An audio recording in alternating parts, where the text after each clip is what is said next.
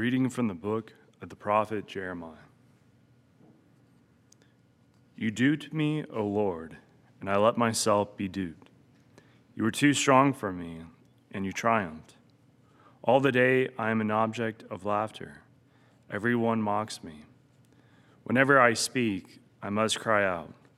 Violence and outrage is my message. The, wor- the word of the Lord has brought me derision and reproach all the day. I say to myself, I will not mention him. I will speak in his name no more. But then it becomes like a fire burning in my heart, imprisoned in my bones. I grow weary holding it in. I cannot endure it. Verbum Domini.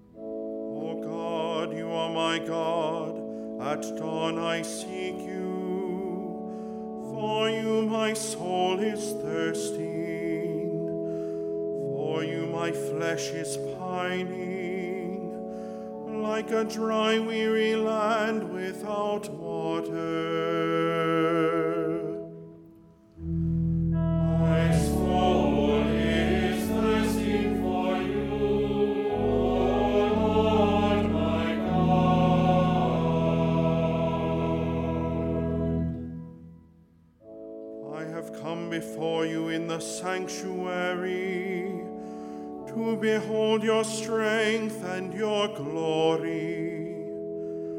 Your loving mercy is better than life. My lips will speak your praise.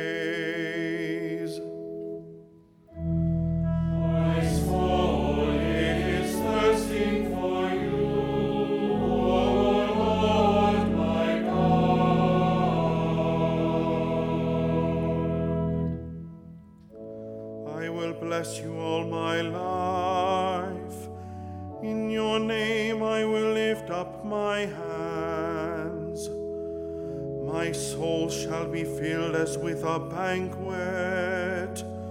With joyful lips my mouth shall praise you.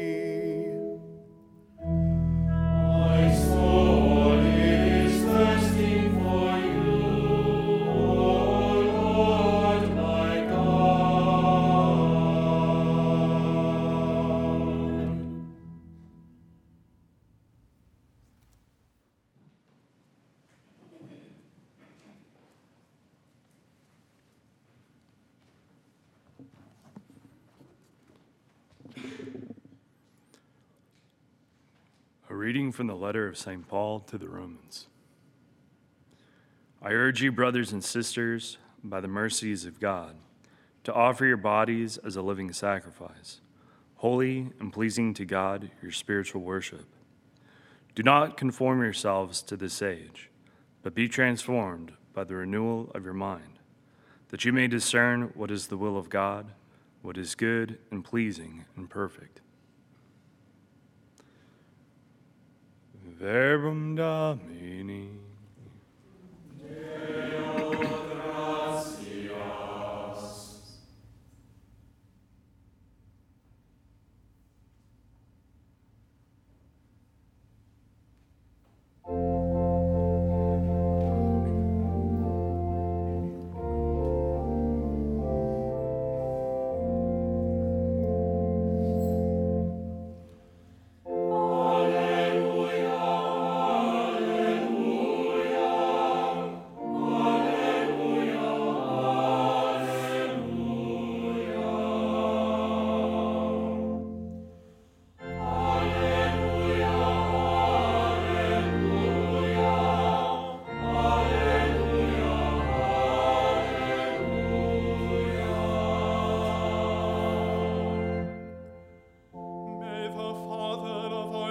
Jesus Christ, enlighten the eyes of our hearts, that we may know what is the hope that belongs to our call.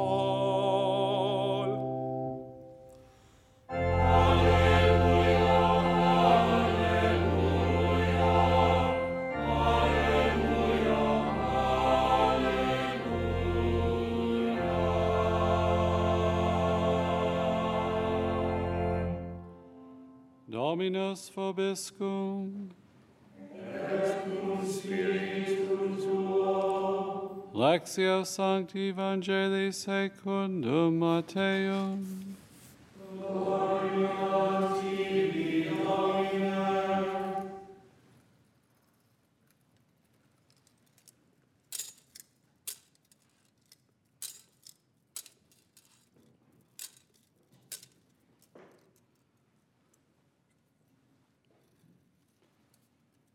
Jesus began to show his disciples that he must go to Jerusalem and suffer greatly from the elders, the chief priests, and the scribes, and be killed, and on the third day be raised.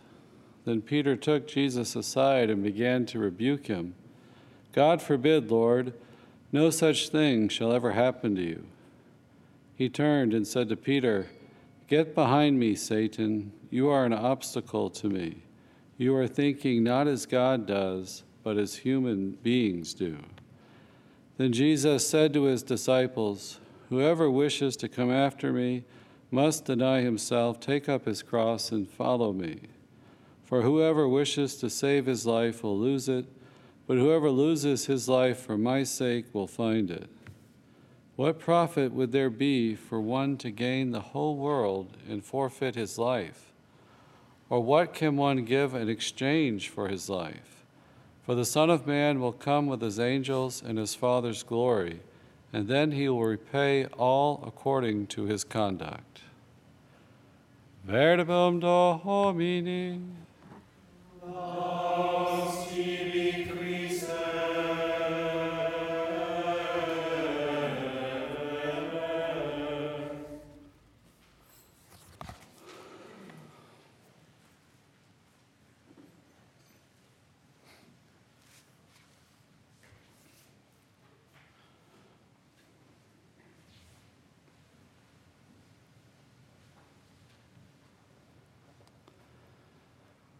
Quite a dramatic turn of events. Jesus calls Peter Satan. Get behind me, Satan. You are an obstacle to me.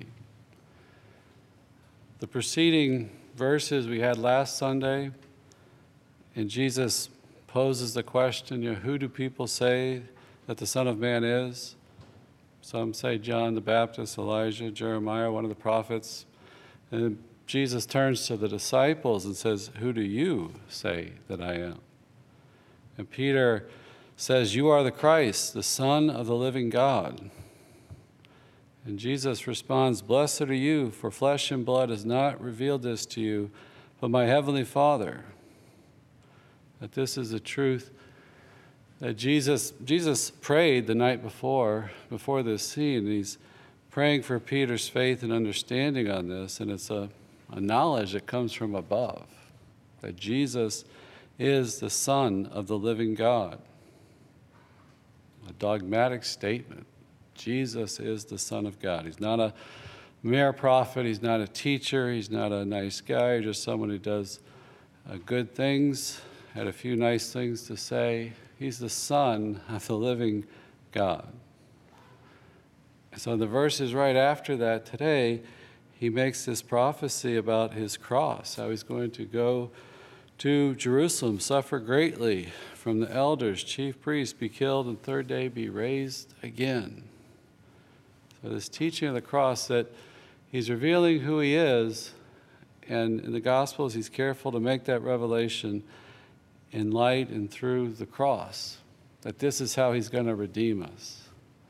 Because the temptation for us is that God redeems us through the great things of the world, not the cross. I mean, the, the good things of the world seem to bless us, right? We enjoy them, they're good and beautiful, bring us pleasure, enjoyment, happiness in some sense, the cross. You know, that is revealed to us today that this is the path of salvation for us. And Peter and his successors, the popes, the magisterium of the church, protects these teachings that Jesus is the Son of God.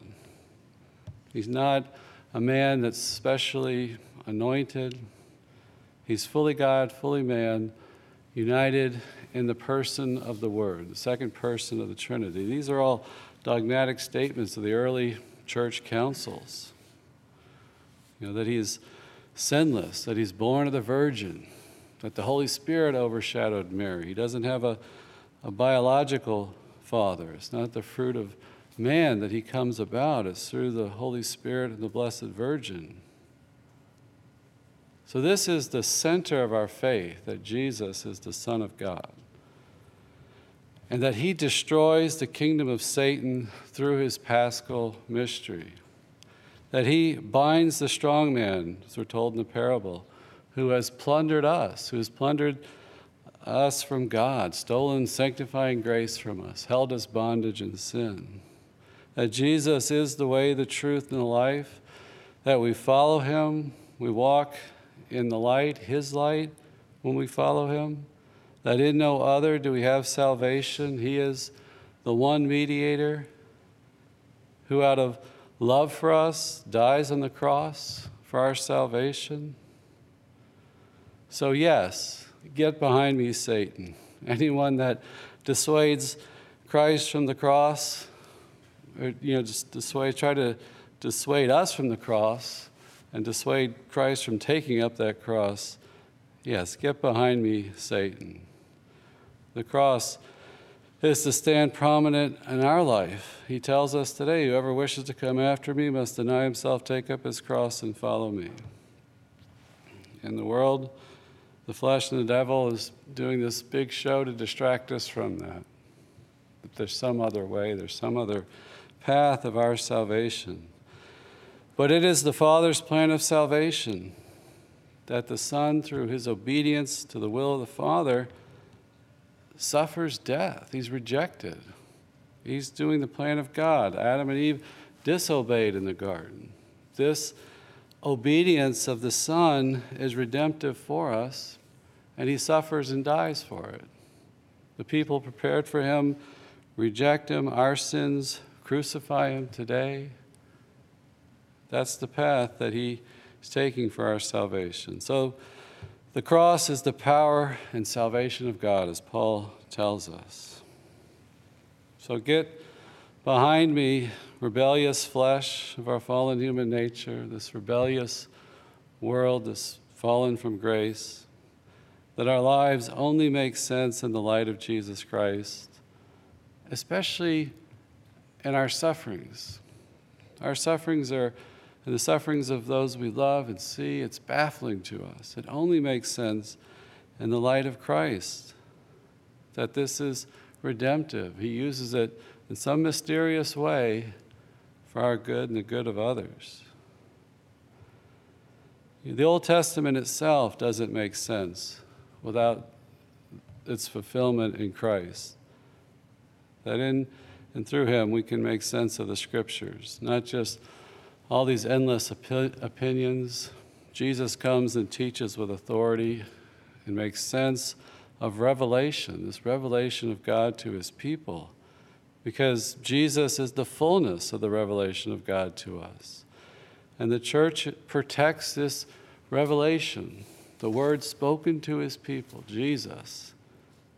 All that the Father wanted to say in the breath of the Holy Spirit, as Augustine talks about, is in Christ and it's preserved for us in the scriptures, the written word of God, and the living tradition of the church, where God communicates himself, which the Father, you know, through the Logos and the Holy Spirit remains always present in the church through this tradition, expressed in words and actions of the church, in our liturgy and prayer, and in all aspects of our life. That's from Vatican II, life, doctrine, and worship, handing on this tradition, this living tradition. And the dogmatic definitions, the dogmatic statements of these ecumenical councils, ex cathedra statements, we could say the constant teaching of the church, the ordinary magisterium, that's all an element of that living tradition handed on to us from Christ. And yes, there is a, a growth in understanding of that tradition under the Holy Spirit. There's a growth in understanding these realities that are handed on to us through contemplation and study, through those who ponder these things in their hearts, the saints, especially the doctors of the church. But tradition, you know, does include dogmas that are drawn from the scriptures and use reason in our theology to understand them, to unpack them, that we could truly give that obedience of faith, that submission of intellect and will. Our reason seeks understanding. So these truths from Scripture, either implicit or explicit, we use reason, we use theological reflection study to understand them in a deeper way. So they are true statements of who our Lord is and what he taught and did. And we believe in this truth handed on to us, and it's an unchanging truth in the revelation of Jesus Christ. This tradition throughout the ages incarnates in symbols and language, you know, inserting the mystery of salvation for all peoples. So the church adds nothing new to the gospel, but renews the newness of Christ in generations that you know continue on in the church.